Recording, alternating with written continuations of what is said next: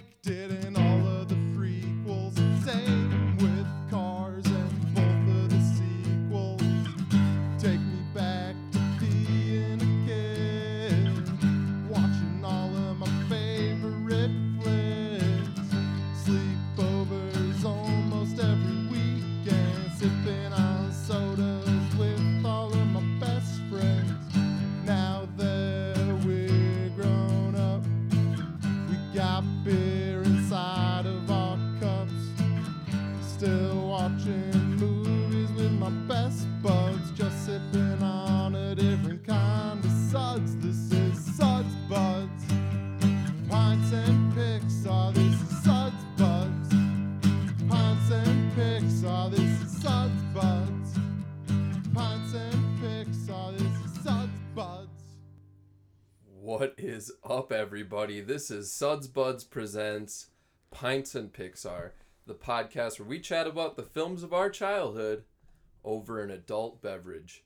As always, I'm here with my co-host of Suds Buds, Mr. Nate Updell. Woo! What's going on, dude? Oh, excited to be back in the saddle again here. I feel like we should establish early. Are we calling this a season 3, or is this its own entity? Ooh. Well, you know how we do like decimal ratings for beer? Yeah. Maybe we call this one like season 2.5. Ooh, or Suds Buds version 2.0. Well, but version 2.0, that means we're going to just keep doing it. Yeah, or but better. That's true.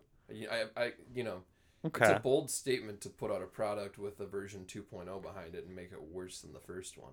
Well, but it happens. It happens, but I mean that's some bad marketing. I think that's... Have you ever updated your phone? They do that shit all the time. Maybe that's why mine has kind of been not working for the last month. That's a very real possibility. Yeah. I'm going to say get some of that sweet Apple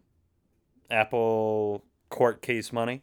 Class action lawsuit money. Heard about that. I think everybody's entitled to something like $4 from that. Yeah. Yippee. Love it. Yeah, take that off my next $1,200 phone as a rebate, I guess. Thanks, Apple. But we're actually going to touch on some Apple stuff later in this podcast, but we'll save that for a little later down the line. Again, this is Suds Buds, same as always. Good buds, talking good suds, but instead of with the wonderful workers of the beer industry... It's just us two, and we're doing deep dives on something we both enjoy quite a bit, and that's Pixar films. Yeah. So I guess the first thing to maybe touch on is like the why. Why are we doing this? I guess maybe I'll feed you the ball on that one. Well, I think one thing we kind of realized with our last season of Suds Buds was that it was pretty difficult to, you know, with the pandemic, everything going on.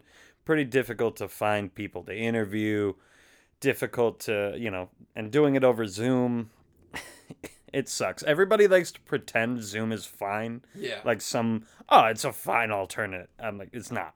It's really not. It is, it's like, it's almost like emailing people. Yeah. Where like, you just, it doesn't feel like a conversation. It feels like I say something.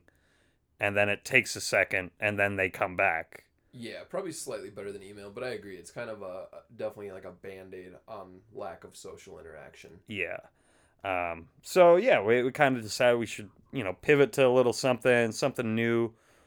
Still keep the beer focus in there, but there's something we can talk about for a while. Yeah. We wanted something that we could kind of like... You know, attach a number to. Like, I know you hopped on the second season of Suds Buds, but you guessed on a few. I think I did 24 episodes of that, and you did... About 14? 14 or something like that. Yeah, I did the whole second, and I think I was on twice for season 1. Yeah, that sounds about right. So I think, just, like, setting out to do something that we could, like, you know, see an end in sight, have some goals to check off, and just know that we're going to try to put out, you know, the best 25 or so episodes that we can here for you, just talking about the films of our childhood over an adult beverage. I forgot that that's about how many Pixar movies there are.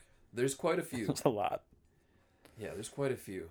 I mean, I guess also to touch on the why of doing this, during the last year, I think we've all had a lot of time at home just to, you know, a lot of people have had this big nostalgic kick. And Pixar has definitely been something that I've gone to during this pandemic to kind of watch and just kind of lift my spirits. Their films always have a way of doing that. And also, you know, making you...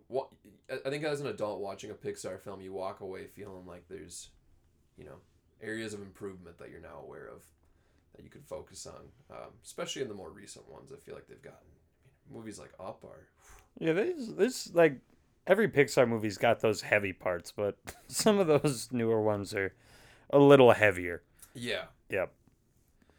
Well, yeah, man, I think before we go any further, we should probably get to the suds part of this podcast. Don't mind if I do. So what are we drinking today, Nate? Today we've got, you know, we figure we jump back in with a Bald Man Brewing beer, you know. Yeah. Why not? Exactly. We've got Into the Void Belgian triple. Yes. Yep. I always forget if it's the triple or the strong ale. Oh, yeah. Now you're working with a corked bottle over there, and that's for people listening, you can still find Into the Void on tap, but this is we're not selling it this way right now. This is a little gift from the bald man himself, brewer man Tristan. So got a little secret stash of these hidden somewhere in the fridge. You okay over there, Nate? Maybe. I'm like the cork's starting to kind of break. Ooh. So I'm trying to not screw that up. Not a great sign. This is almost exactly what happened to me last time I had to open a cork bottle on air. Like I pre-removed like the golden top. Yeah. The wire top. But wow. It is on here. Why don't you take a spot? Why don't you take a stab at it? I'm going to take a quick stab at this. Yeah. It's kind of felt like one of those things where like everybody's trying to watch you do something. Oh, he's doing it. Oh, maybe not. Not as far along. And We've got a broken cork. Hey. So we're going to take a quick little break here, do some surgery on a bottle, and resume with our pilot episode of Pints and Pixar. Season 2.5 off to a strong start. Yeah. We'll be right back, everybody.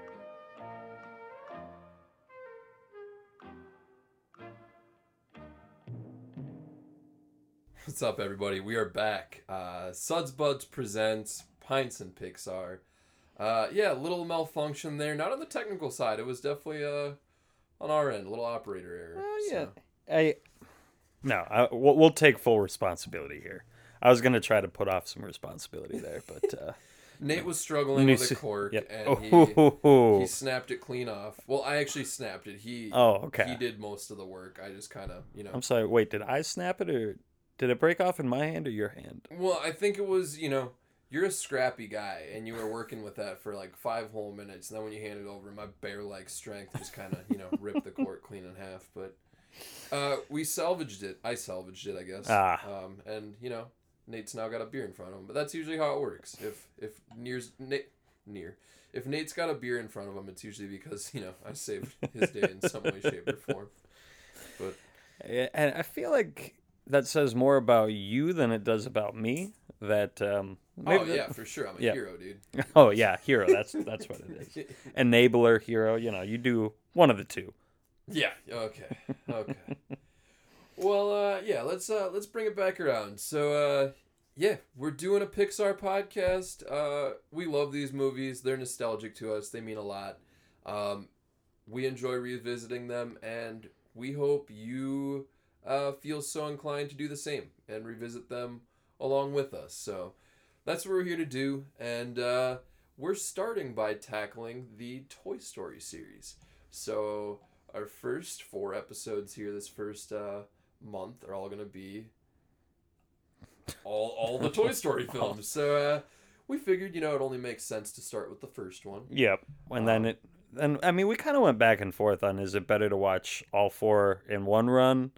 Or just go chronologically with Pixar movies. But I feel like, I don't know, it'd be weird to go back and talk Toy Story again later on. Yeah, that was a Salsa Dave idea. He's you know, he's always good at questioning my ideas, which I appreciate. So, you know, shout out. But yeah, I think for for the sake of our memories, maybe it's better to do all four in one straight run. Yeah. So I am very excited though to get to A Bug's Life. Yeah. Felt like that movie was slept on a lot, and I don't get it.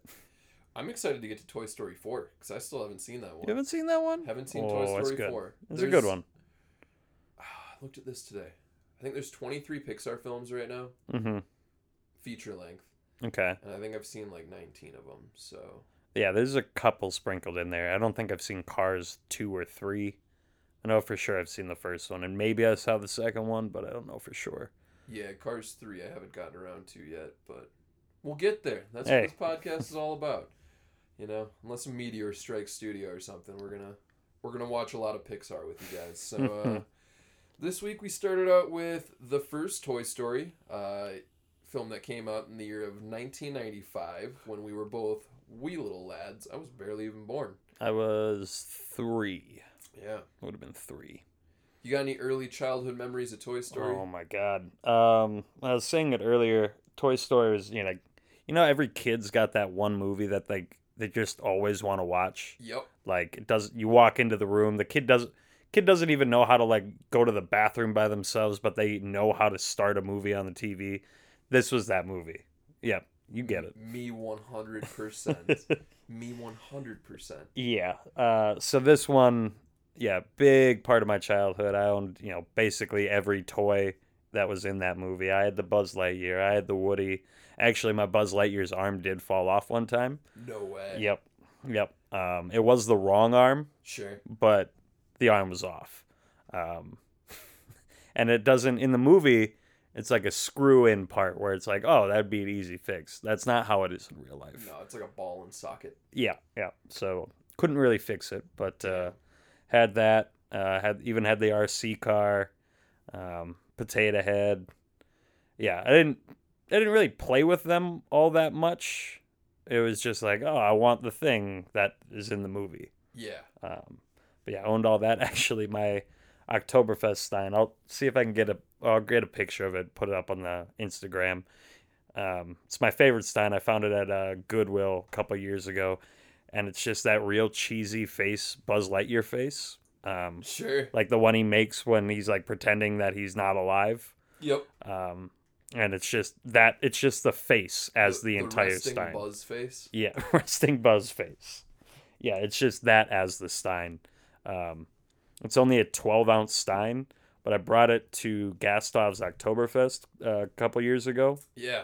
And they loved the mug, and the girl working the bar told me, she's like, if you just come to me, I'll give you every fourth beer free.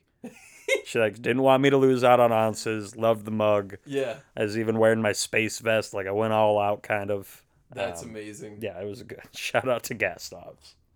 It's such a magical place. It's weird being there like any other time other than Oktoberfest. Yeah, like I know it is a pretty cool looking bar. But yeah, like I never really get over to that area unless it's Oktoberfest. Time just melts in that place, I swear. Mm-hmm. Yeah, shout out to Gastav's for sure. So yeah, Toy Story in your childhood. As far as me growing up, I mean, my mom's sister, so my aunt, she had a place in Orlando when I was a little kid. So I always would, my mom was a school nurse, always had summers off. So, we'd go down to Orlando when I was a wee young one, and my aunt, she worked for the hotels down there, and so they always got like park passes to Disney, super affordable. So like, definitely did not grow up super wealthy, but just because of family connections, had the opportunity to go to Disney World like a bunch of times before I was even 5. Okay. And of course, my cousin Brianna, who was a few years older than me, and who, I was just a huge pain in her ass at the time. 2-year-old to like a 4-year-old, 5-year-old. Oh God, yeah. There's like that weird transition period where like toddlers love like babies. Yes. And then like they move along at the same rate, but eventually the animosity becomes very real. Yes, the terrible twos are a thing, and I feel like I was going through them at this time, but.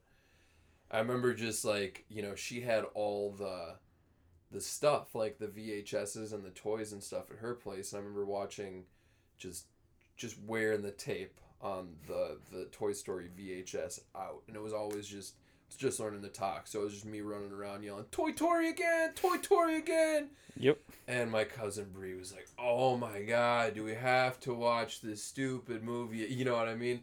And yeah, needless to say, same type of deal. Yep. Also held a very special place in my heart. Was, I mean, I can probably say without any doubt in my mind, was the film of my childhood, at least like ages 0 to 4, probably that and Space Jam. Yeah. Same. I mean, pretty much the same for me. Like if I had to think childhood movie, this would be the one. I called it Oi Oi as a small child, but you know, Oi Oi. Yeah, oi, exactly. Oi, nice, yeah. Nice. Really rolled off the tongue. Yeah, and I mean, all my siblings, well, my little sister, her movie was Finding Nemo. And so I understand your cousin's distaste for Toy Story, because Finding Nemo is another one of those for me where I'm like, God, this fucking movie again. Okay. Yeah. But that's just because, you know. Finding Nemo's a loud movie, too. There's a lot of yelling. Mm-hmm. A lot of yelling. But I still enjoy that one. I'm looking forward to getting around to that one. But, yeah, man, I'm glad I'm able to sit here and talk Toy Story with someone who also, you know, it's also had an impact on them. But what do you think? We watched it back for the... Well, I've seen it. I've been doing my homework here. I've watched this movie probably 4 times in the last month. You revisited it for the first time in a handful of years, right? Yeah, I mean... I don't know. It feels like one of those movies like you don't even have to intentionally watch. Like occasionally it just pops on whatever somebody's got it on, and you're like, oh yeah, hell yeah, yeah. It. We just watched it a little bit ago. You know, I got to stay fresh, see all the dumb bits that they've got. God, I love that. The just all. I think my favorite scenes are still like early on when Buzz shows up. And he's, yes, like, super into the spaceman thing, and everybody's buying into it. Space Ranger. Space Ranger. Didn't they did have a Buzz Lightyear cartoon spinoff. Yes. And I keep thinking of scenes from that. And I remember it was a lot more focused on Emperor Zurg. I don't think it was as much as the Toy Story characters. Yeah. I think it was their own spinoff characters. Yeah, it was like... basically the cartoon that the toy would have been based off of. Yeah, yep. But yeah, I remember like that was one of those like, you know, we never had like cable or anything growing up, so like whenever I could catch that show, like I was all about it. Big deal. Yeah. Very cool. Yeah, I mean, I think this movie, I'm just starting to realize like, you know, we've kind of been tossing around the idea of doing a Suds Buds Presents podcast, and we kind of settled on Pixar within the past month. Yep. But I'm starting to realize like the reach that production company has, where it's like, I was telling you earlier, I thought it just cracks me up. I was probably a couple weeks ago now, I went to a morning jiu-jitsu class, and I was pretty wiped out because I'd been up late watching Toy Story the night before. And I showed up a little late. Everyone's in there stretching. There's like a half a dozen guys on the mat, and coach is there. And I walk in, and he's like, I don't remember what he said, but I was like, yeah, I was, you know, yeah, I think I want to say he implied I was tired. I was like, yeah, I was up late watching Toy Story. And he's like, Toy Story? Sid's so misunderstood, right? I'm like, what? He's like, yeah, like, he's just a creative kid. Like, where are his parents? He's got no nurturing people around him. And I'm just like, oh, yeah, like, this... my black belt coach gets Toy Story, dude. Like, and I think it goes to show that like everybody likes Toy Story. Like, everybody likes Pixar. My parents are in their 60s now, and I imagine that them taking me to see that film as a kid, or watching that film for the first time with me as a kid, they probably walked away with just as much from it, if not more than I did. You know? Yeah. I mean, it's one of those like it's just wholesome. Yeah. Like, there's heavy parts that kids might not have understood at the time, but like even then, like the story is just a timeless story. Like there's not like doesn't age out. There's never a point where it's like, oh, this is just dumb kid humor, whatever. Like, it's just toys doing their shit. Yeah. Yep. Totally. No, I mean, it's, they hold up, and I think the fact that they don't root themselves for the most part too much in like a time period really helps them age very gracefully. I mean, like, you know, there was nothing like watching Toy Story back just today that like aged it dramatically as far as like, you know what I mean? Yeah. Like, it's not like there were iPods and stuff. I mean, obviously they weren't a thing then, but it just, I feel like they're pretty good at keeping branding off of things unless it really mattered. You know? Yeah. Keeping it just kind of time neutral, which I think is a really good take. It really, it ensures that your film is going to age better than some. Yeah. I think the only like old thing I noticed, and it was just a quick clip where they're showing the living room. Yeah. And there's like a TV on a stand and a VCR rewinder or a VHS rewinder, sure, like sitting on top. And I was like, okay. That's old school. Yep. Although at this point, I'm sure that some people now have that in their house as a setup. Yeah. Yep. The very stereotypical delivery driver, like movie stereotypical delivery driver that is spot on until he stops at the gas station to ask for directions. Yep. Like that's also the one other thing where I'm like, it's... You know, could happen, but, you know, I just pull out the old Google phone. Yeah, probably. Another thing I always love with Pixar is, like, the tying in movie to movie. And I'm not sure, because isn't Good Dinosaur is a Pixar movie. I have not seen that one. Yeah, I haven't either, but...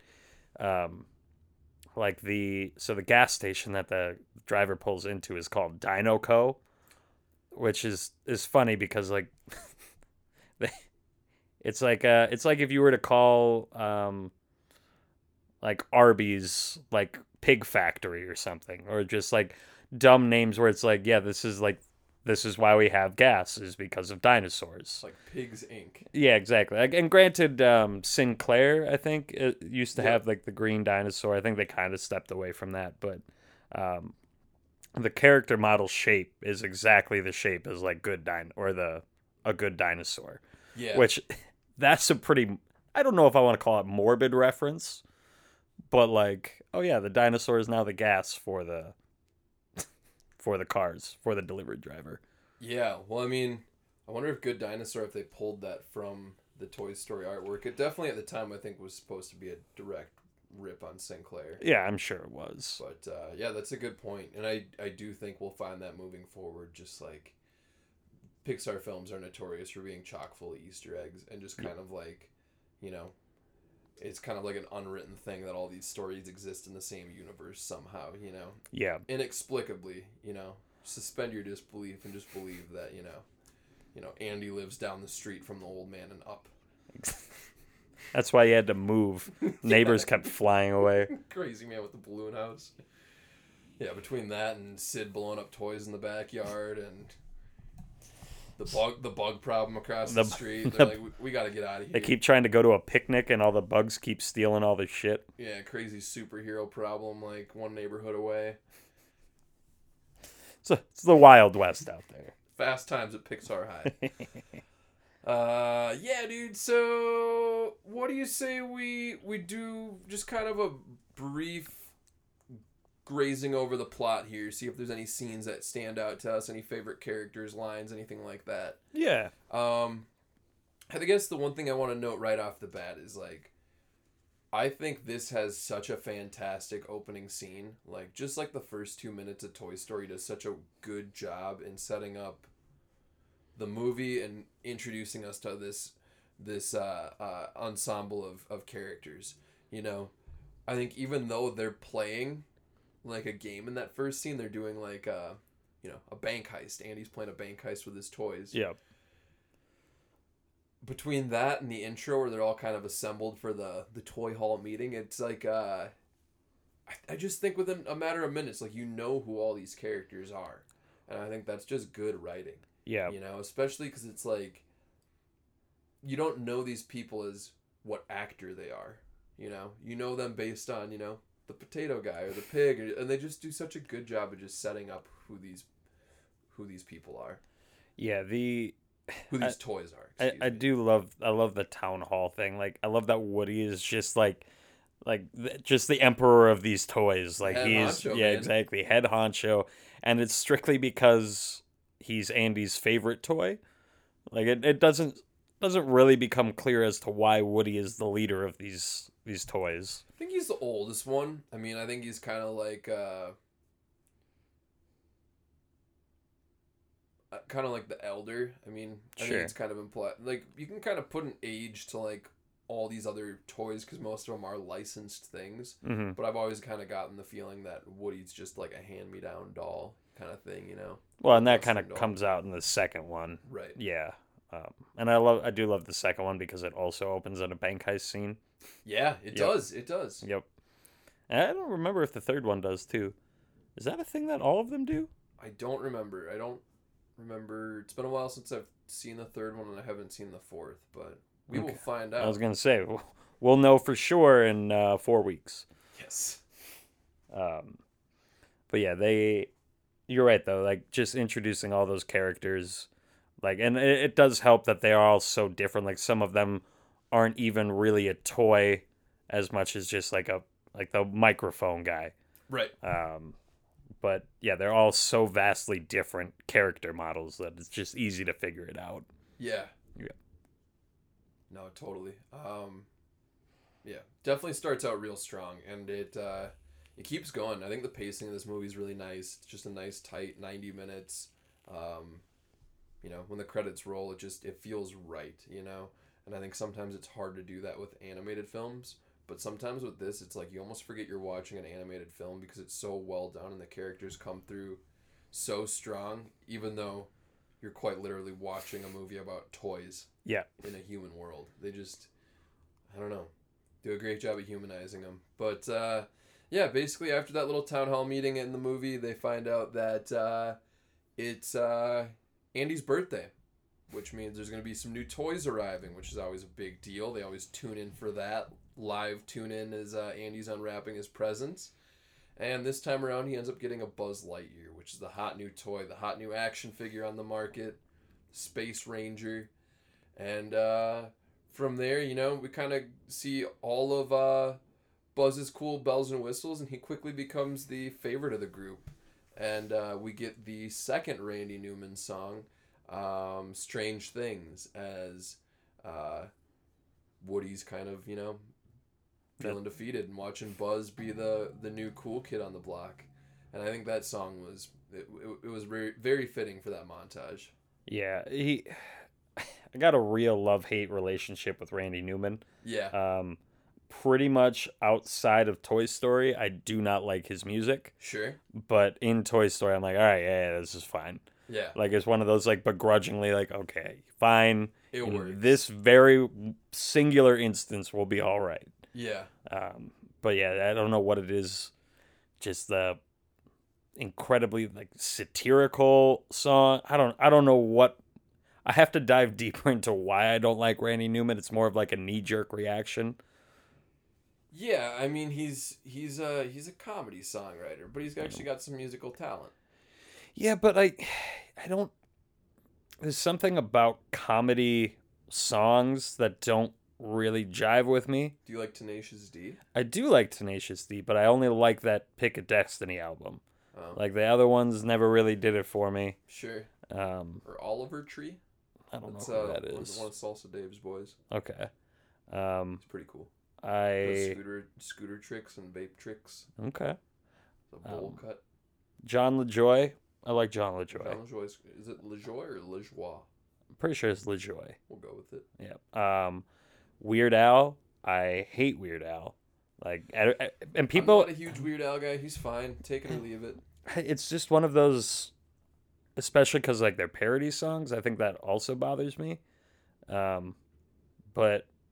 There's just something about it. And people are like, oh, but what about this Weird Al song? I'm like, no. I think you misunderstand me. I don't like any of them. Yeah. Yep. Yeah, I feel it. I feel like I don't know if I've met anyone who's been like, yeah, Weird Al's okay. Like, it's like you kind of either love it or you don't. Yep. Yeah, it's not my cup of tea. Yeah, my best buddy, he like went to a Weird Al concert for his birthday, like wears, got like a t-shirt and everything. And it's one of those things we've just had to stop talking about because we both feel very strongly in the opposite direction. Damn. Yep. Probably for the best. Yep. Well, back to Toy Story. So yeah, after the introduction of Buzz, he becomes the new favorite very quickly. And one evening, Woody sees an opportunity to do something about that. Decides that as Andy's about to leave for dinner at Pizza Place. Pizza Planet. Oh, excuse me. God. Pizza Planet. I was going to say Pizza Palace, and I'm like, that doesn't sound right either. Pizza Planet. His mom says, Andy, you know, time to go. We're going to Pizza Planet. He's like, oh, Pizza Planet. Let me get my toys. And during this time, Woody decides he's going to use the RC car. Super dark scene. Yep. He decides he's going to manipulate this sleeping RC car to drive into Buzz Lightyear, commit homicide on a toy, and knock Buzz Lightyear off a ledge between a dresser and a wall. Probably, you know, just assuming he'd kill him, right? You know, okay, now hit and run. I don't hide the body for sure. I think the body's hidden. The body's hidden. I think the innocence in me would like to believe that he's just trying to get Buzz stuck behind the dresser so Andy can't find him. So that way, you know, it's not like toys starve to death. Yeah, you never see them eating anything. I guess. I think he was just trying to get him. I mean, Buzz later in the film, Buzz falls like down 2 flights of stairs, and his arm just pops off. Yeah, and he's fine. And then the weird mutant toys put him back together. It's fine. He drinks it off. Exactly. Miss Nesbitt. All right. Well, maybe we'll... I won't. I don't think what he was trying to murder Buzz, but that doesn't make it any more wholesome. He had cruel intentions. Cruel intentions for certain. And also, it's pretty creepy. Like, the RC car, like, he's his character. Like, he's got eyes. Like, is clearly just as sentient as anybody else. Yeah. But because there's a controller, like, he's used, like, 3 times in that movie. Completely against his will, yeah. Nobody even talks to him about it. They're just like, yo, dude. It's time to go. He's like one of the few toys that can't talk. Yep. Like, and he's used pretty prominently. He might be the most prominently used toy outside of like the reject toys, the ones that have been reassembled that just doesn't talk. Exactly. Like most of the toys are just characters, but his, like, they're not used for their functions. Yeah. Like, he is used exclusively for his functions. He wasn't even in the toy box. Nope. At the very end of the movie, when Woody lands in the truck, he opens the toy box, sees the toys, and goes, ah, and casts them aside to find the freaking RC car. Oh, poor guy, man. He got a bad shake of it. He deserves his own Pixar short. Whatever happened to that RC car that saved Buzz? Does he even? I don't think he even has a name. I think it's just RC. Yeah, RC, I think. Which, I mean, there's a lot of things named RC. I think it's like, you know, TJ or like, you know, a name like that. I think it'd be, okay. You know what I'm saying? Yeah. R.C. Royal Cola? Yeah. It's named after Andy's favorite soft drink? As in Andel Cunningham? Yeah. He's an RC guy, huh? Well, you know, look at him. Be nice, Nate. So, yeah, after that, Attempted toy slaughter on Mr.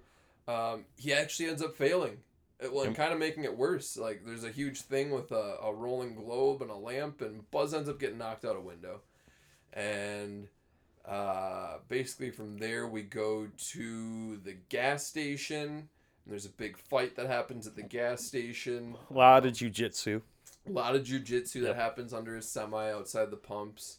And then we go to Pizza Planet, and Buzz and Woody end up going into the claw machine, and that Pizza Planet layout is just beautiful. Dude, so cool. There was like, I feel like every decent, you know, every like suburban community in the 90s, I feel like had something like that. Like an arcade restaurant. Just grungy, had like shoot 'em up arcade machines and, you know, probably a ticket booth, and this definitely looked like one that I never had growing up. I mean, like I said, the closest thing is Space Aliens, which is apparently just like a Midwest thing. Yeah. And we've only got like 4 of them. Yeah, we had one in St. Cloud growing up. Yep, there's one in Fargo. Albertville. Yeah, they're like all North Metro. Yeah. Yeah. But yeah, so Pizza Planet, very cool spot. From there, Woody and Buzz end up getting snagged out of the claw machine by Sid, going back to his house. And pretty convenient for them. I mean, if they were stuck at Pizza Planet, ain't no way they're getting back. Yeah, well, I mean, why would you want to leave? So Sid is the savior of the movie. I don't know, man. Real facts. Then we go to his weird toy reassembly dungeon. And, man, talk about dark. Also not the most welcoming place. No. But, yeah, he takes his almost his daughter, his sister's toys and basically takes them apart. And, yeah, not a super nice kid. Definitely a lack of some parental figures at the, I think it was Sid Phillips? Yeah. Yeah, at the Phillips household. So, I don't know. Actually, poor kid. Actually, find out later in our podcast series to figure out when Sid reappears in the Toy Story movies. Yeah, what happened because to Sid? He does. What happened to Sid? Sid will be back. Coming soon. And it's great. I'm looking forward to it. Yeah. Yeah, so after Sid takes the toys, he, he's got bad intentions for him. And he tries to melt a hole in Woody, and Buzz ends up breaking some pieces, but they eventually escape. They eventually, figure out a plan with the misfit toys, and they escape via skateboard out the house, and it is now their goal to catch the truck. Yep. And they do that with the help of a handy-dandy rocket. And again, Sid saved the day. He gave him the rocket. Yeah. Yeah. I guess. I mean, it almost killed him. Like, if Buzz wouldn't have had those sweet Space Ranger wings, they probably would have died. Yeah, and had Andy not... had Andy's mom decide not to move, they wouldn't have even had a problem. But here we are. Here we are. And, things all end up, well... They don't aim for the truck as they're flying in the rocket. They aim for the van, and they end up taking a nice soft landing through the sunroof of the van. And Andy notices and glances over, and his toys were there the whole time. And nice happy ending, Actually, before that, we do get a little Christmas scene at the close when we find out that Andy's family is getting a dog. Yeah, so which is an important part. In the upcoming films. It is. So, yeah, tune in for Suds Buds Talk Toy Story 2. But I think that's plenty of plot dissection. Yeah, I mean, that was quite literally the whole plot. That was basically the whole movie. But what do you say we get around to the part that I've been looking forward to the most? Little fun fact section. Oh, fun! I wasn't sure if it was the beer review or the fun facts. I mean, I've been enjoying this beer, but it's something we've had quite a bit. I always like it. It tastes great coming out of a corked bottle. I've had my fair share of this beer. I could use a little bit more though. A little top off. Yeah. Well, should we? Why don't we take a quick break? Top off the beers. Yeah, you're gonna spill that. Oh, he didn't spill it. I saved it. All right, good job. Agreed, though. Let's take a quick little break, and we will be right back with some Pixar fun facts with Suds Buds presents Pints and Pixar.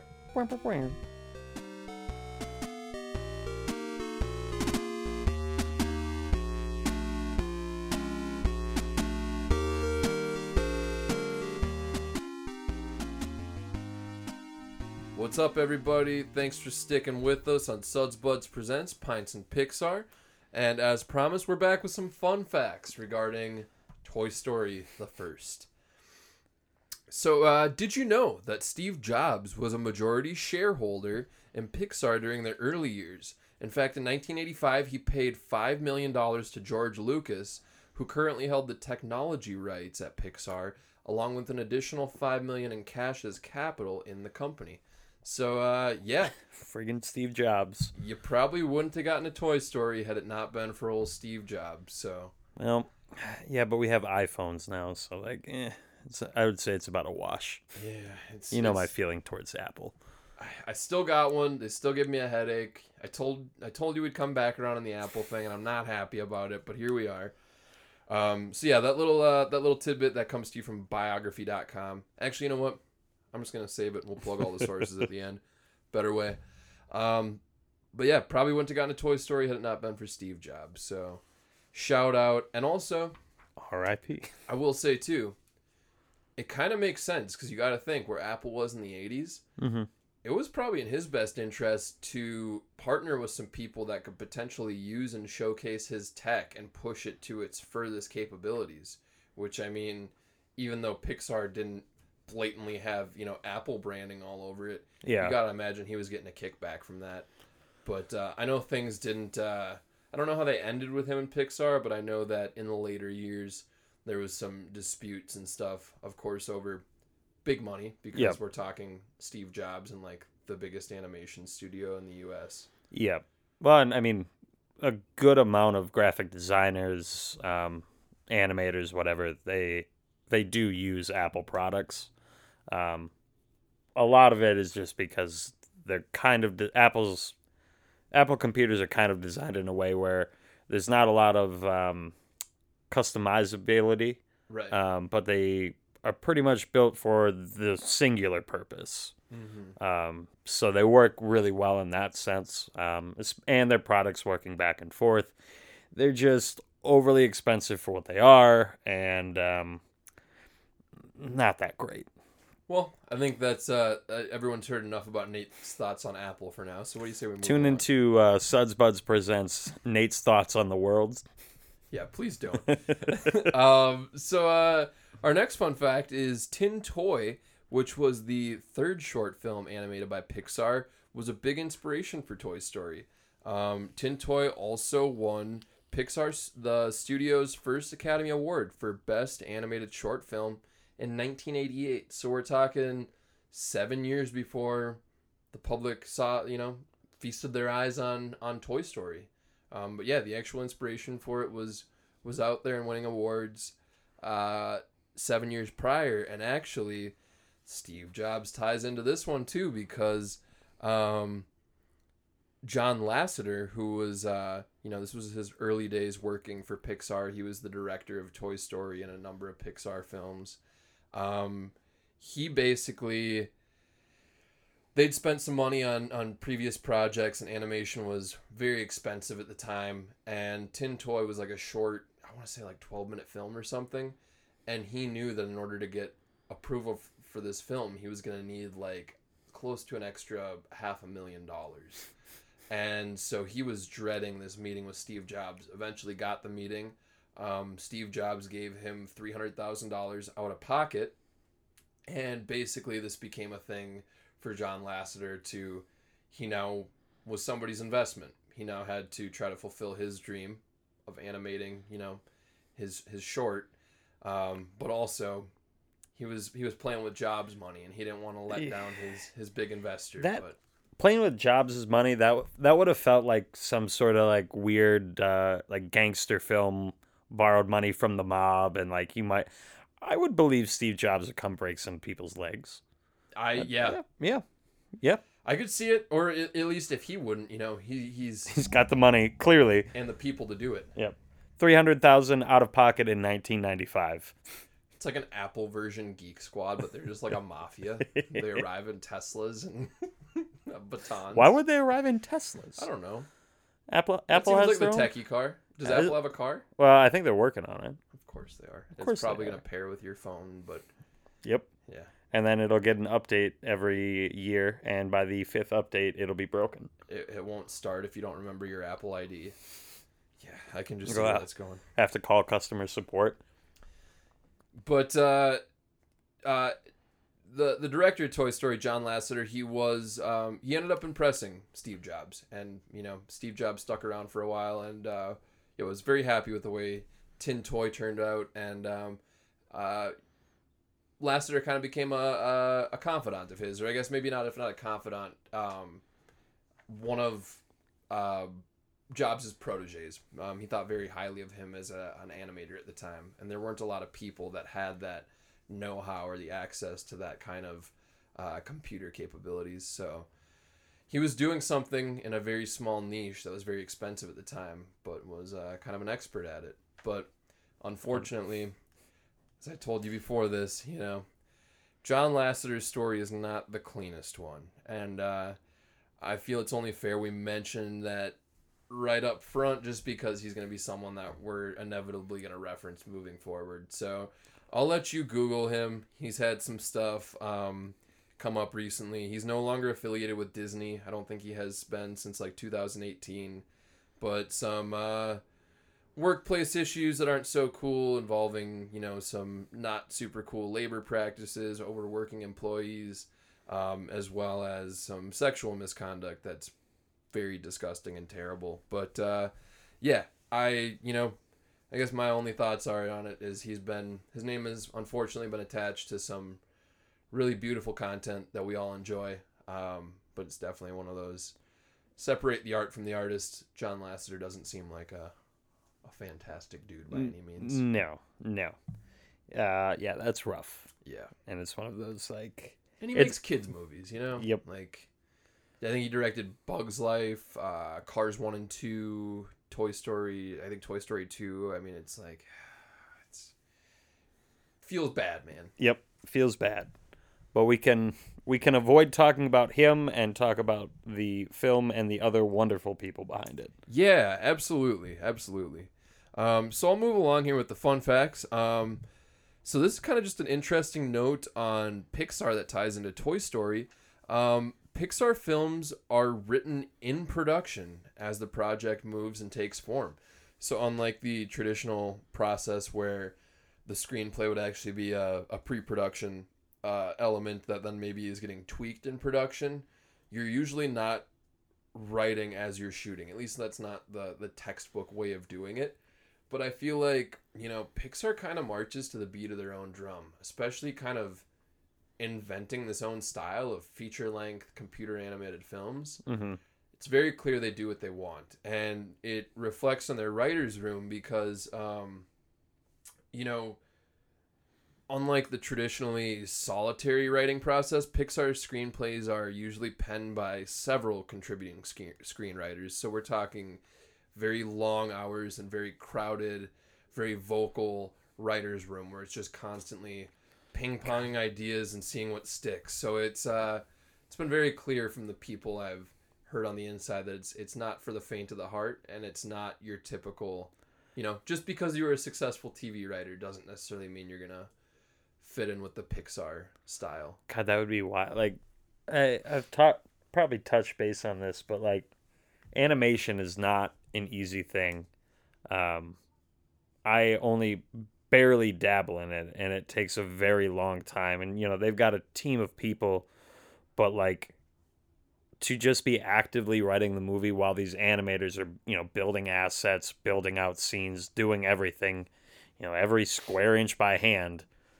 And it's like, but they don't even know what's going to be coming up next. Right. You know, it's basically like, what is it? They get an email from like the writer's room. All right, we're going to need this scene, and this scene. It's like, just, yeah, that would be wild. Yeah, and I think also there's kind of this idea that, oh, well, if it's too expensive to do in real life, you just animate it, you know? And it's like, it's not... Yeah, there's been instances where people have saved some money, but especially at this time, it's like, look at a film like Tin Toy from 1988. I mean, if you're to take a 12-minute short film on a $300,000 budget and you need to blow up a car, at that time it's going to be cheaper to blow up that car versus to animate blowing up that car in a studio, renting studio time, renting computers that no one owns the Macs that they're operating on at that time other than Apple, you know. Yep. or the studio that's, you know, Apple's owner is a shareholder in. It's not just a classic fix it in post thing. No. Well, that I think that's another thing people tend to not realize with animation is it's not like Illustrator necessarily, where you're kind of designing an image in layers. After Effects, like if you've ever opened that and you work with it, even like a very good laptop can struggle with After Effects because it's doing a whole lot of things all at the same time. Right. Animation is a very, very computer processor heavy program or heavy thing to do. So you have to have, and especially when those programs keep updating, you have to have some very top of the line machinery just to run it. Yeah. Like here's a fun fact that's not really related to Pixar, but whatever. Like if you're into both animation and gaming, just buy a real expensive animation computer because gaming uses pretty much all the same components. You just need a lot better versions to animate. Like they pretty much are very similar. So yeah, if you want to get into, or if you just really, really love gaming and you want to be over the top for some reason, also buy a good animating computer. There you go. You heard it here from Nate. Yep. Do you by chance have a good animating computer? I do not. I have a probably average computer. Again, I don't really mess with animation a whole lot. It is something I'm kind of working in now, but just very short, like 5-second clips. Mm-hmm. Just more like logo branding kind of stuff. Cool. But even that is, again, very process heavy. Yeah. And it's wild to me seeing like even this movie in 1995 where it's like, okay, their programs were way worse than what we've got now. Oh, yeah. And every little moving part on that screen, like there's, a flat backdrop maybe, but every little moving part is requiring processing power to do. Yeah. And that's a lot. Like when you finally render it, it doesn't have to actively do that process.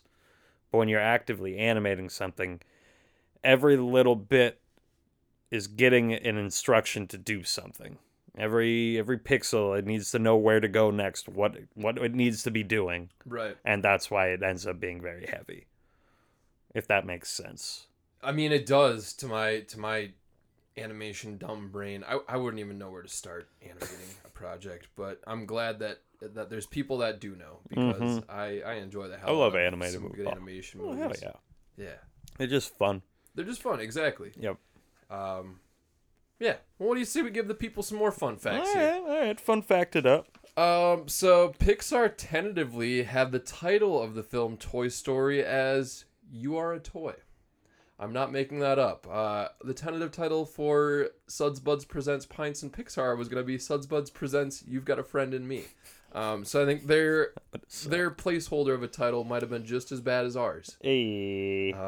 Shout out to Salsa Dave for that title that cracked me up that night. He's like, you should call it You Got a Friend in Me. I was like, oh my god, it's one of those goddamn it walk away moments. But yep. Like, also I love it. That is going to be the name of my Randy Newman podcast, where I just roast Randy Newman for an hour every week. I still think it's better title than You Are a Toy. I mean, come on. It feels like, it's got like a weird VR aspect. Like, are we diving into this world? Are we becoming the toys? It feels like something where like the money man behind the project, like decided to throw their hat into the creative ring.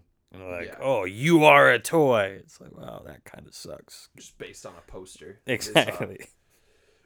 Pretty dumb, but yeah, Toy Story, they wound up with the right title, I think. Yeah.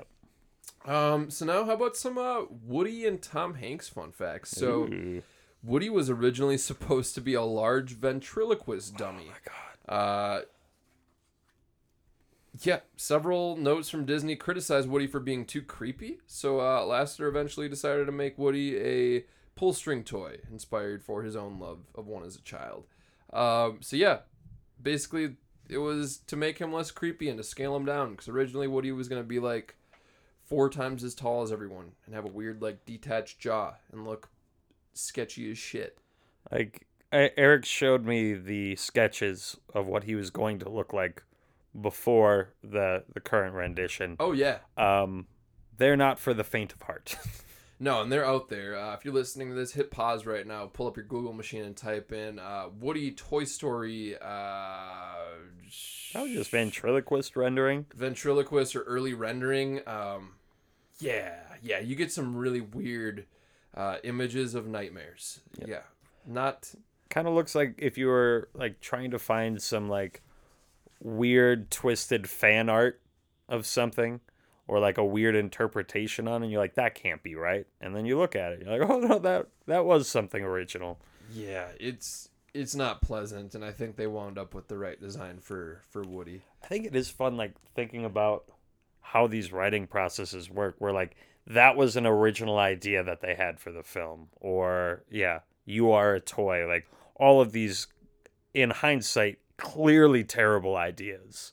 Yeah. But, like, that's how the process works. Like, you end up with a whole bunch of crap, and you just whittle it down until you've got this. Well, and sometimes if it doesn't work right away, that doesn't mean it's scrapped for good. And we'll get to that in just a second here. So Tom Hanks facts. Did you know Tom Hanks, master of improv and prop comedy? Yeah, so basically this comes from a lot of different sources. Tom Hanks was apparently just a delight to work with on Toy Story, which... I am surprised. Thanks, Pixar, for making me like Tom Hanks even more. But yeah, apparently he was just like, you know, on the ball with his character, knew his character well enough where they gave him some freedom to just kind of ad-lib in the booth because people were loving it. Like, everything he was saying was gold. So he's got lines that didn't make the cut for Toy Story 1 that he recorded in like 94, 93. That are in the fourth film. So, and like the second and third. So yeah, he's like, a lot of his outtakes was stuff where it just goes back to the weird writing process. Mm-hmm. Non-scripted lines that he just said. And we're like, Pixar's like, we can't use that for this scene, but we're going to shelve it because that's gold. And as far as the prop comedy thing, he was also known for just like taking random items from the studio into the booth and just riffing off of these items and just having like the whole production staff and all the animators just in stitches. And I guess that was also where the scene of him with Buzz's arm came from. He just grabbed like a toy arm off of a doll and brought it into the studio and just started riffing with this arm. And so basically like that whole scene in a way is kind of like, it's not motion capture, but more or less it's they animated a real life instance and put it in the movie as a little physical comedy gig. So I don't know. I got a kick out of that. God bless Tom Hanks. I mean, even when his face isn't going to make the movie, he's still a blast on set. That just makes me happy. Everybody tune into Suds Buds Presents Nate Presents the Tom Hanks Stan podcast. This might be my favorite, though, all the Tom Hanks facts. So during a 2011 interview on the Graham Norton show, if you don't know Graham Norton, he's an Irish television presenter, think, you know, slightly older Irish version of Chris Hardwick. He's confronted Tom Hanks with a Woody doll and asked if it was actually Tom Hanks's voice coming out of the doll. And Tom Hanks' reply was not what you would have expected. He said, no, it's actually my brother Jim. He said, there's so many computer games and video game things that they need my voice for. So Jim just works on those all year long for side money. I don't know if he was doing a bit. Kind of seems like Tom Hanks fucking with an Irish reporter. But if it's true, shout out to Tom Hanks. Because he's even keeping the money in the family. Shout out to Jim Hanks? Yeah, for probably, you know, being in your Toy Story PlayStation 1 video game. Hey, I wonder if those are on Steam.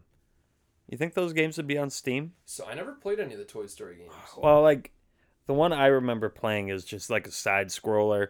You start off in Andy's room. It's basically like an obstacle course kind of side-scroller thing. SNES? I honestly don't remember what I would have been playing it on, but that sounds right. It sounds like Super Nintendo, and if that's the case, I'd say there's a good chance you could find it on the Switch. Maybe the Switch store hasn't been great for old games. Sure. But I do have that emulator now. Something to look into. Yeah, I'm gonna talk to a guy about a thing. So moving along, because we still got quite a few fun facts to get through here. Animator Pete Docter actually turned himself... It is a cool name. He turned himself and fellow staff members into toy soldiers for a day during production. Probably wondering what that means. I was too when I read it at first. He basically got some wood planks in the office, cut them to size, and nailed them to shoes. Screwed up making the prototype and put the nails through the bottom. Eventually got it figured out and made prototypes of these for the whole office and basically had them doing weird things where their feet were connected, much like a snowboard, just to kind of figure out how to animate the movement of the army guys. So it's kind of one of those things where, again, not exactly motion capture, I don't think. Yeah. But very cool how even the animators are, you know, going through these real life scenarios to figure out.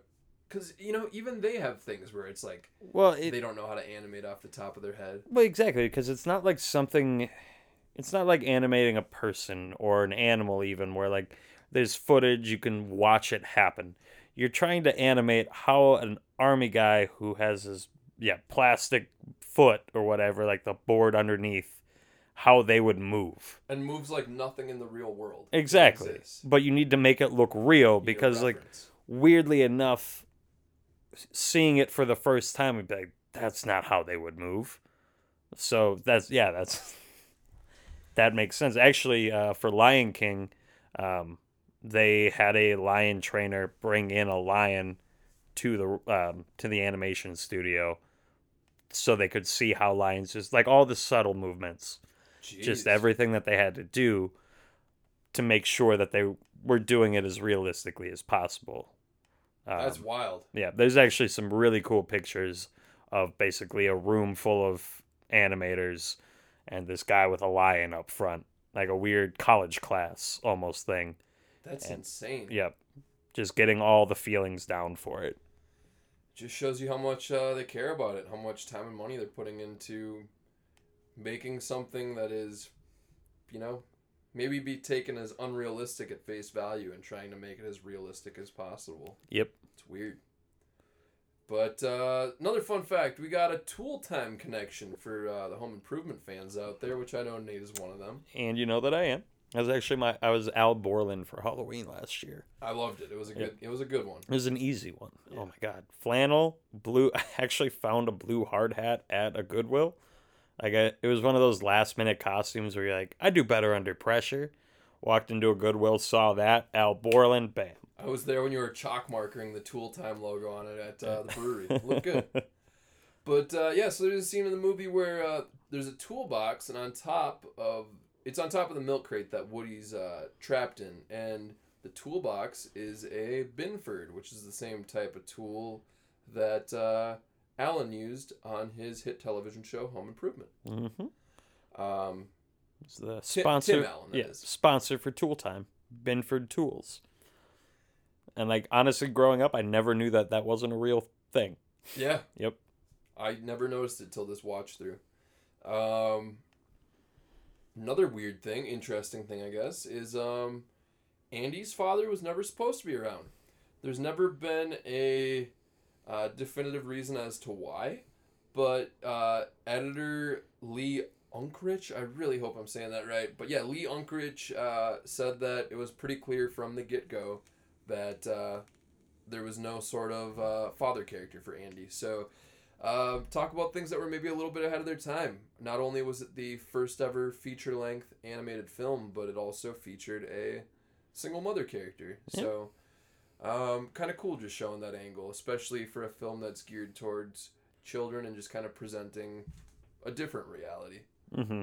I think it's becoming more common to see things like that now, but maybe not at that time. I would imagine not at that time.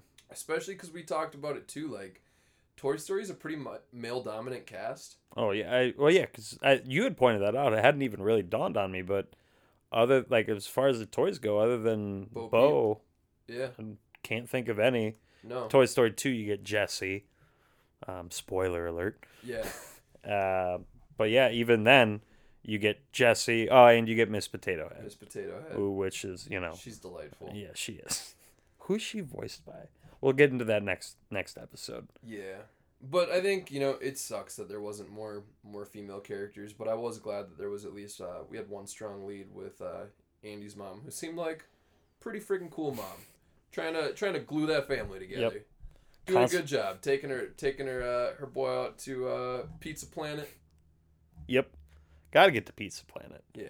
I'd go to Pizza Planet. Moving them to a nicer neighborhood. Seemed like a good mom. Well, the kid next door blows shit up. You gotta move to a nicer neighborhood. Yeah. No, Andy's mom, she's got it going on. So our next fact here is the film arguably saved Etch-a-Sketch. Company was noticing a pretty big decline up until the movie, and then upon Toy Story's release, they saw a increase of sales upwards of 20%. So pretty cool. Shout out Toy Story. Shout out Etch-a-Sketch. It's a big ass game. Featured pretty heavily in the movie. I think it was used like 3 or 4 times to draw a real dark scene with Mr. Potato Head. Oh my God, dude, the noose! Like Mr. Potato Head's just not feeling Woody. He was definitely the one that was like the most. Oh, he's the instigator. He was the one quickest to turn on Woody. Yep. But yeah, there's a scene. It's the dark scene, the attempted toy homicide or toy manslaughter. All the toys are sleeping. Yep, and. The whole thing happens with Buzz. Buzz falls out the window. Andy comes rushing back into the room, so everybody, becomes a toy again. And Andy's looking at Woody, and Mr. Potato Head holds up the Etch-a-Sketch, and the Etch-a-Sketch just draws, and it just draws a noose. Yep. Just a hangman's noose. A gallow. Right then and there. I was like, wow, that was heavy. Yep. He's like, we're going to take you out, Woody. Yep. Or like, I mean, even right before that where Ham was like, I got dibs on his hat. Yeah. Like divvying up the parts of him. Yeah. Pretty rough. They, for being Woody's friends, they were pretty damn quick to turn on. I don't know that they were his, and that kind of leads me back to my theory on how Woody became like the leader. Because clearly they were quick to turn on him. Yeah. Right? Seems a little demanding, a little ornery. Seems like he could be a tough guy to work for. Exactly. And that's the thing. It's like, it seems like they're working for him. Yeah. You know what I mean? Yeah. And they turned on him pretty quick. So why is Woody... Does Andy decide who is the leader by whichever toy he plays with most? He's the only elector. Andy is the elector. So it's more like a Catholic Church thing. Where Andy, God, picks the Pope, Woody, and then Woody is in charge of everybody. I love this. Yeah, no, that makes so much sense to me. Yep. I've never heard someone break down Toy Story in such a simple way. It makes so much sense. It feels like I don't know what the other explanation is. Well, you're on fire, Nate, so I'm going to keep them coming to you. This is kind of another little weird, did you know? Sid's the only human in the film to observe the toys coming to life and interact with them. Like you kind of just mentioned, they kind of just go limp. They kind of just ragdoll anytime a human walks in the room. Yep.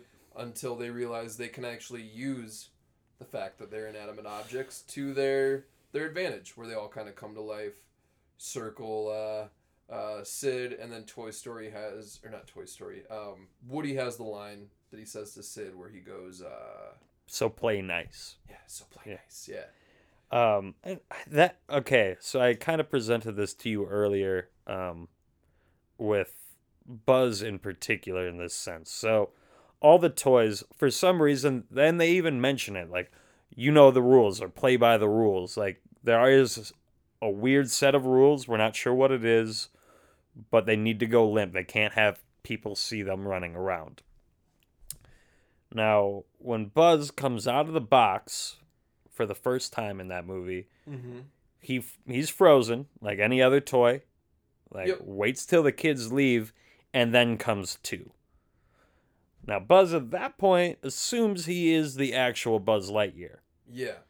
So why is he freezing? Like, all the other toys freeze. I'm assuming they all know they're toys. But Buzz doesn't know he's a toy, and he still freezes. So is it like a weird knee-jerk reaction? You know what I'm saying? Yeah. Yeah, that's interesting. Well, and then, I don't know, we might be jumping the gun a little bit, because this might be a question that could easily be answered, possibly in Toy Story 2. I don't know yet. Okay. But it hasn't been...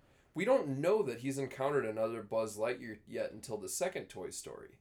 But you gotta assume, I mean, this is pre-internet, pre-Amazon, I mean...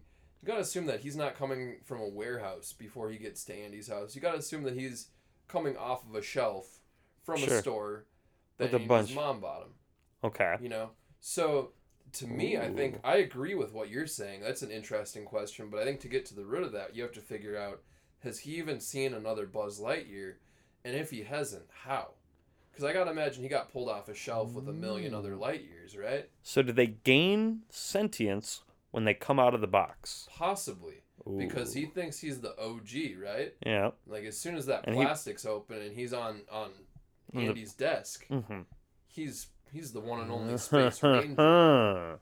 The plot thickens. The plot thickens. Because you're right, and in Toy Story 2 we kind of see that, but... yeah, maybe it is just the sentience out of the box. Cellophane keeps the toys at bay. It's interesting. There's, you know, and I think Pixar is pretty good at being aware of its continuity and kind of closing those gaps that they open. Yeah.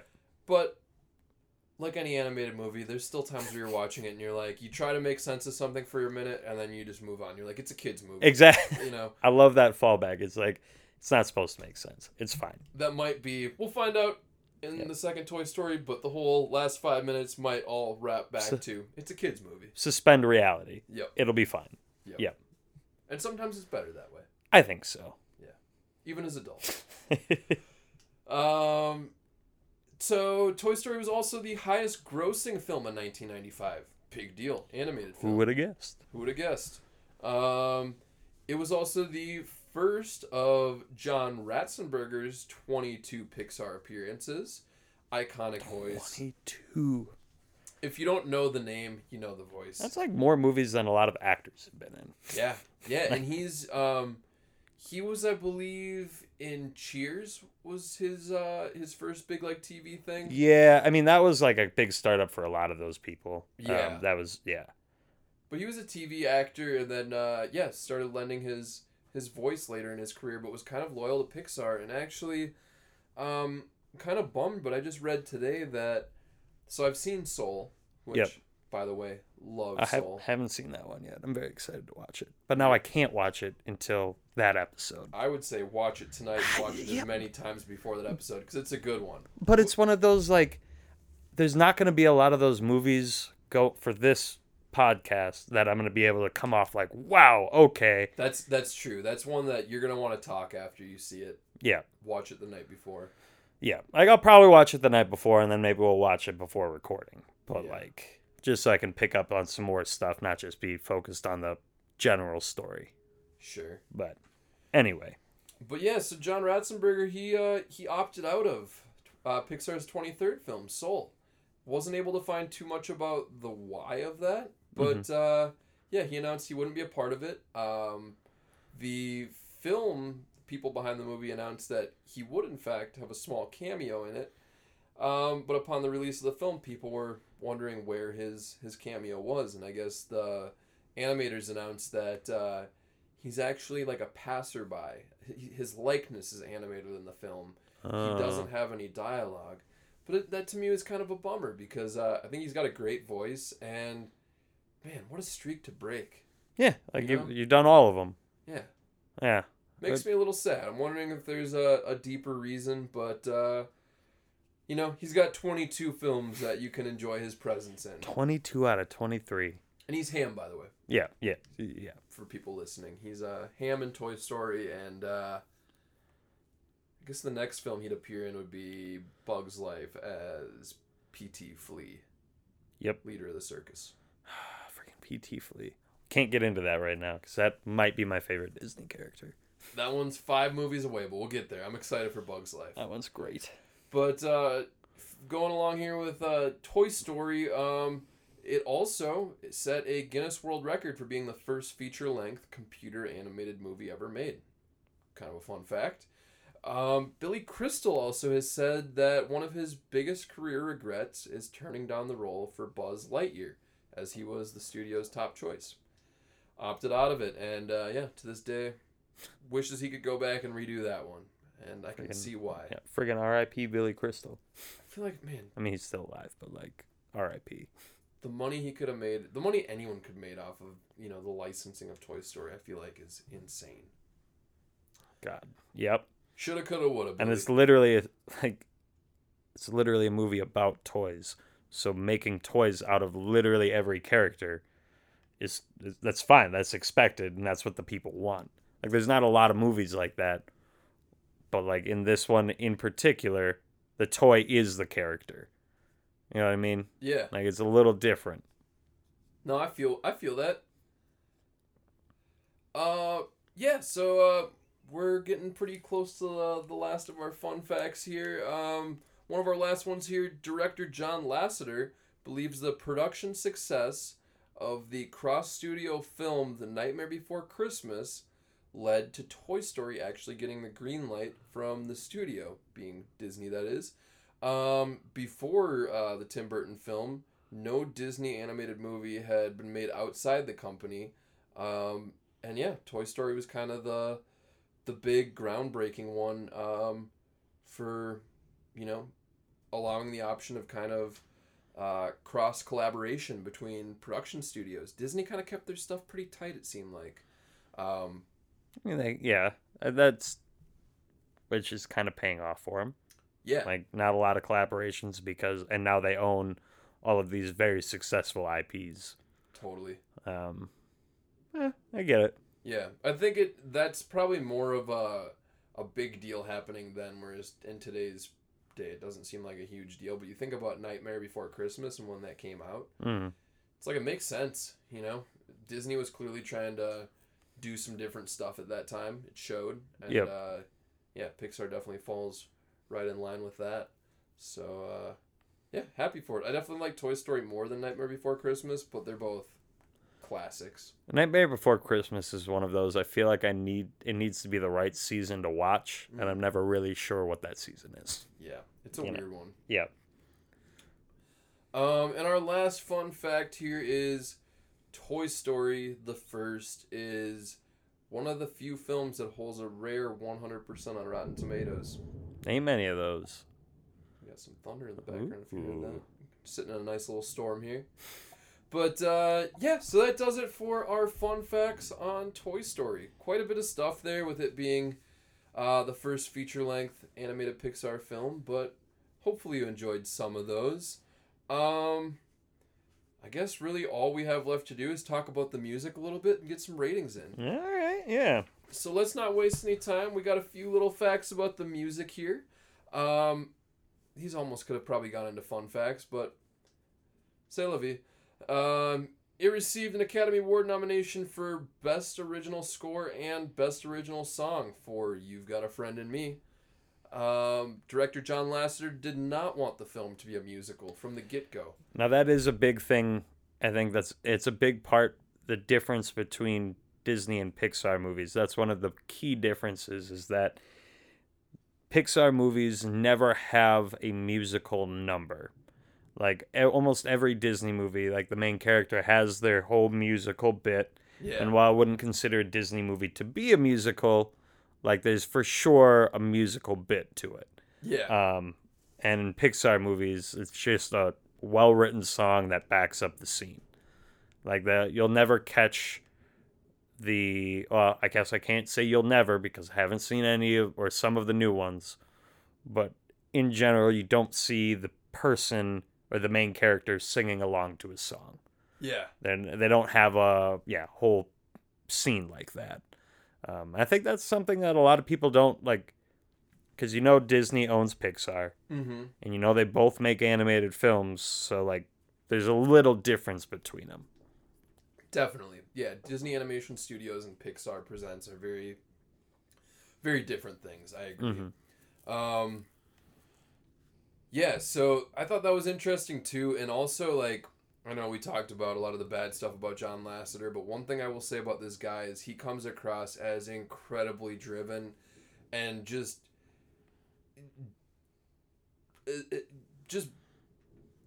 he's not going to let anyone tell him no when it comes to a business sense, which it sounds like ended up being where some of his problems stemmed from. But, I mean, he tells stories about sleeping under the desks at the animation studios just to get in the most of his editing hours.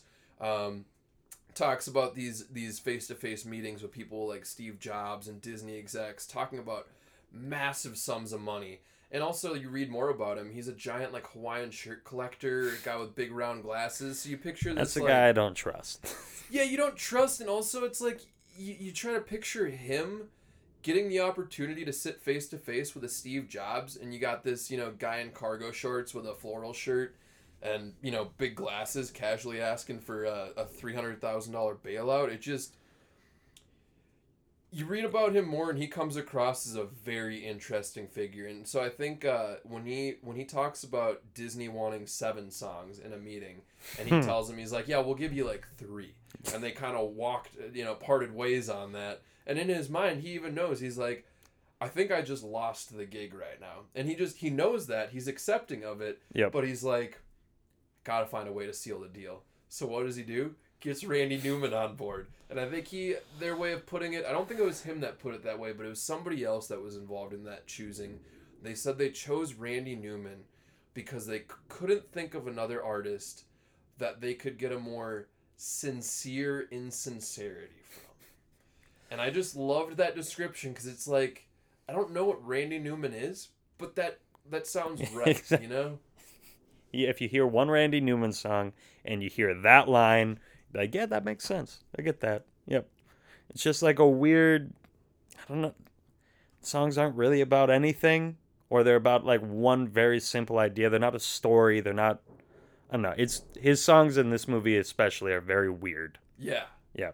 And just reading this whole story that I kind of just went over, it's almost something I wish was like animated, or it was like made into like a little like moving Far Side comic where it's just, you got a bunch of Disney suits, you know, around a boardroom. Well, welcome, John. You know, we want a 7 to 9 song musical, like, you know, and he's like, best I can do is 3. Like, shake hands, walk away, email him next week. Like, all right, we got Randy Newman. He's working on 3 songs and a duet with Lyle Lovett for the end credits. It's like, we good? We good, yeah. We good. All right, we good. Like, the man knows how to counter, but man, wish he didn't have to be such an asshole, because I read some of this stuff and it's like, it's inspirational as someone who, you know, graduated film school and just can relate to that hustle and bustle and pre-production and long hours and, you know, eating pizza with a crew late at night after you wrap, and you got to be back on set. And you'll see them in roughly 8 hours from when you last saw them. If you're lucky, maybe more like 5, and you're like, oh, I still got a little beer left here too, like... Tomorrow's going to be fun. Hey, my thermos is still warm from last night. Cool. Yeah. Yep. It truly is a family atmosphere, and I definitely get that vibe from Pixar. And, it's a bummer if anyone in that family, you know, had sour feelings when, you know, when they left, because just reading what it was like in the 80s, it's inspirational. Yeah. Kind of touched on the songs. 3 Randy Newman songs ended up making the film, 3 original tunes. Technically 4 if you count, there was a variant of... It was the same song. Same song. Yeah. Do you like the duet or not, I guess, but same song. Yeah. Duet's fine. They're both good. I think I like just the Randy Newman version. Feels more Randy Newman. This feels like a reprise, if that... Yeah, it is a reprise, so... And Lyle Lovett's just kind of got to take it or leave it voice. Like, I feel like... Oh, and Randy Newman doesn't? But at least Randy Newman's is distinct. Well, that's true. Like, I feel like Lyle Lovett's a CD that you'd still, like, find for sale at the front kiosk by, like, an old, like, coffee shop. You know, they're probably selling a Lyle Lovett CD. You go to very different coffee shops. I go to coffee shops where, you know, none of the chairs in the building match each other.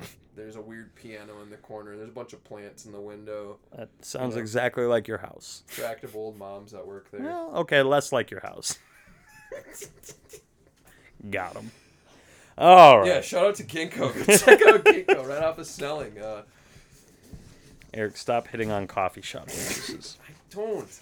I guess I got one more music fact here about Toy Story. I gotta plug the last songs. We got You Got a Friend in Me, Strange Things, and I Will Go Sailing No More, which I thought Strange Things was a sad song, and then you listen to I Will Go Sailing No More, and it's like, what happened to you, Randy? What the fuck happened to Randy Newman on a sailing trip? Exactly, and he gives you no details. I will go sailing no more. And I like that he wrote the song for the movie, and nowhere in the movie are you sailing. No. So he's putting some sort of weird life experience into the song that he's writing specifically for this movie. Yeah. But isn't referenced at all in the movie. The soundtrack to Buzz Lightyear contemplating suicide, jumping out an open window from the third story of a suburban home. After realizing he's just a toy, he knows he can't fly. Again, I think we got very different interpretations of what that scene was supposed to be. I think what they bookended it with was pretty clear. I mean, you got a commercial that he clearly watches on TV that constantly reiterates that he's just a toy, cannot fly, you know? All these bells and whistles are battery-powered, little spring-powered gizmos. He ain't going anywhere. Sure. But clearly he's trying to get to that window. Yeah, so he can jump out and end it, dude. But if he's trying to end it, why wouldn't he just jump off the railing? Literally the same distance down. I don't know. Yeah. Maybe he wants to hide the evidence. Maybe he wants to rot into the soil rather than be discovered on the stairs. I mean, okay, sure. I think, you talk about the noose and the Etch-a-Sketch, but to me that's the darkest scene in the movie. And I think pairing it with that song. Again, I feel like you're putting some dark overtones that aren't necessary in that. Let's just approach it this way. Maybe he's not contemplating suicide. Maybe he is actually going to try and see if he can fly. Still pretty dark, right? Because he literally just watched footage saying that he couldn't. Well, yeah, but, I mean, what about people telling you can't do this, you can't do that, and then you prove them wrong? He needed to prove to himself. He needed to know for himself that he was a toy. I think if it goes back to if the biggest reason you're trying to prove a point is because of pride, you're walking a slippery slope. It was literally my antithesis. I know. It's why we disagree so much. But either way, it was a kind of a bummer of a scene. But man, that song. If anyone knows what happened to Randy Newman on a sailboat, shoot us an email. It's still the same. sudsbudspod@gmail.com. We'd love to know. We would love to know. Yeah, man, that I think that does it. That does it for our fun facts, our summary, our music notes on Toy Story the First. I loved it. Yeah. It holds up. It's, again, timeless, and they designed it that way. Yeah. Yeah. Absolutely. Unless toys become not popular, which, okay, maybe. Yeah. What world will that be? Yeah. Exactly. Kids will just be playing with their NFTs on the playground. That is for a different episode of Nate's Views on the World. That's our next podcast. Sponsored by Suds Buds. Yeah. Eric just pays me to riff on podcasts. If you ever want to start Nate's Views on the World, I will totally just be...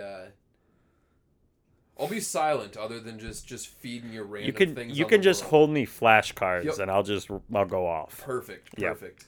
Got a lot of opinions on a lot of things. It'll be like the top 10 on the Late Show, but I'll just hold up the top 10 of things that I think will piss Nate off. Oh, well, it will be a beer-centric podcast then, because gonna need the beer. Well, hopefully you weren't too pissed off with tonight's episode. I know Nate and I weren't, because it was a good movie and there was no lactose in the beers. Hey! But, ratings here. So... we got to stick with what we do, which is we rate stuff. That's what the Suds Buds do. We're still going to adhere to the beer rating, so that'll be our first one. Nate, what are you giving this beer? The Bald Man Into the Void, Belgian Triple. That beer's a 5 for me. I mean, I love that beer. I've loved that beer since the first sip, and it's a beer that, honestly, I'd probably drink more than I should have. And I just keep coming back to it. I will never turn down a 10-ounce pour or a pint of that. I've done that once or twice. Not at work, but, work adjacent. So that beer's a solid 5 for me. Nice. I like that rating. I don't think you've given out a lot of 5 stars on the show. That might be your first, actually. It might be my first, and I stand by it. It's going to be tough. I'm thinking of reasons not to give it a 5. Yeah, I'll meet you there, man. Let's start off strong. Starting off strong. 5-star beer for episode 1. Feels good. Honestly, probably not a good thing, but probably the beer I drink the most of right now. It's just like, I don't really drink cups of beer anymore at work. It's just like, it's a lot, and I got to drive home, and it gets warm. So, like, the new thing is just, you know, on every hour or whatever, you know, every couple hours, go back and pour a little 5-ounce sample, sip it there. And I like doing that a lot more, but this has been my go-to for sure. Yeah. Into the void. So if you're in our neck of the woods, come on out to Bald Man. We'll pour you a cold one. You won't be disappointed. Absolutely not. So yeah, 5 stars for that beer. How about we give this film a rating?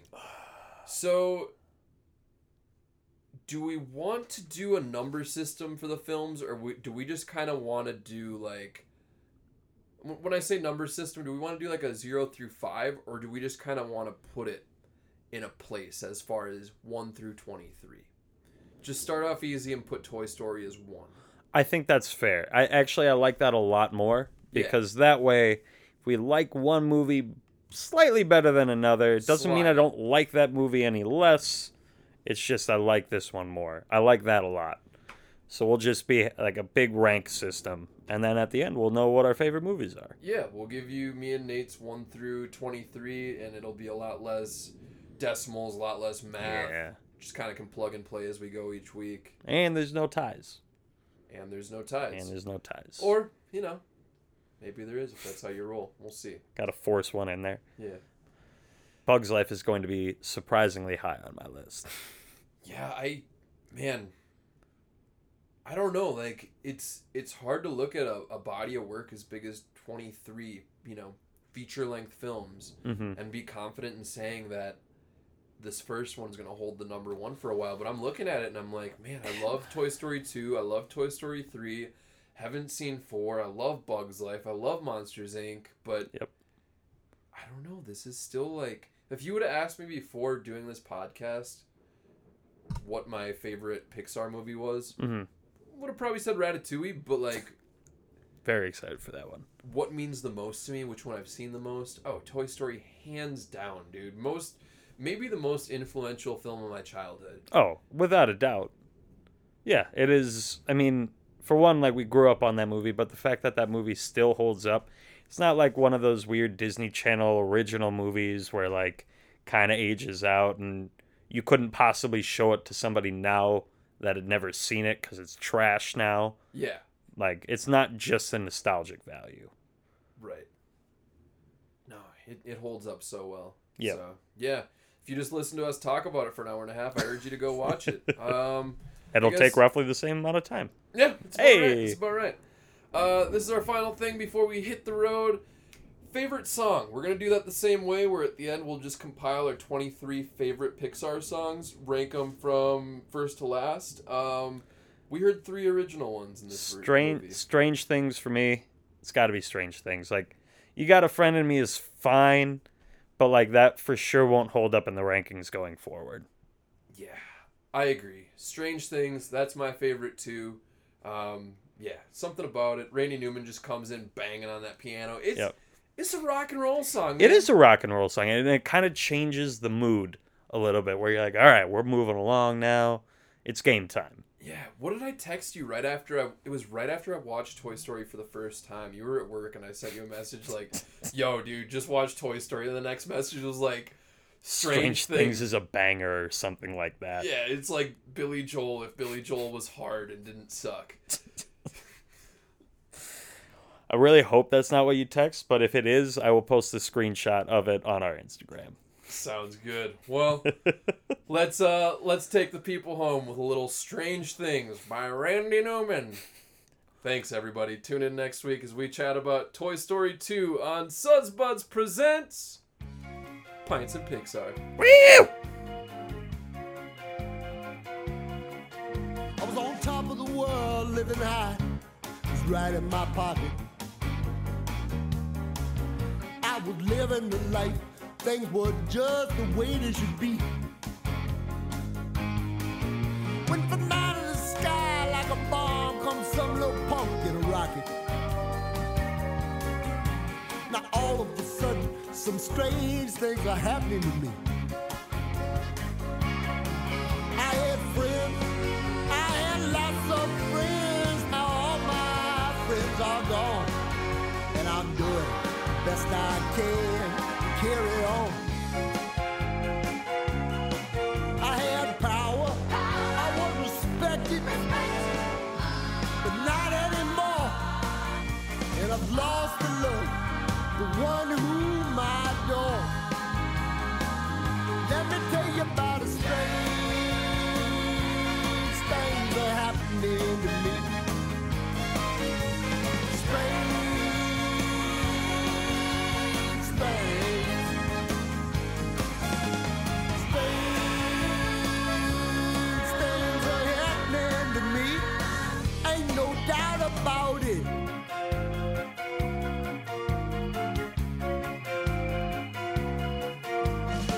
Someone you think you know well turns out a stranger.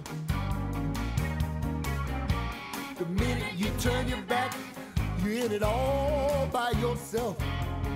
They laugh at your jokes, you think you're doing quite well, but you're in danger, boy.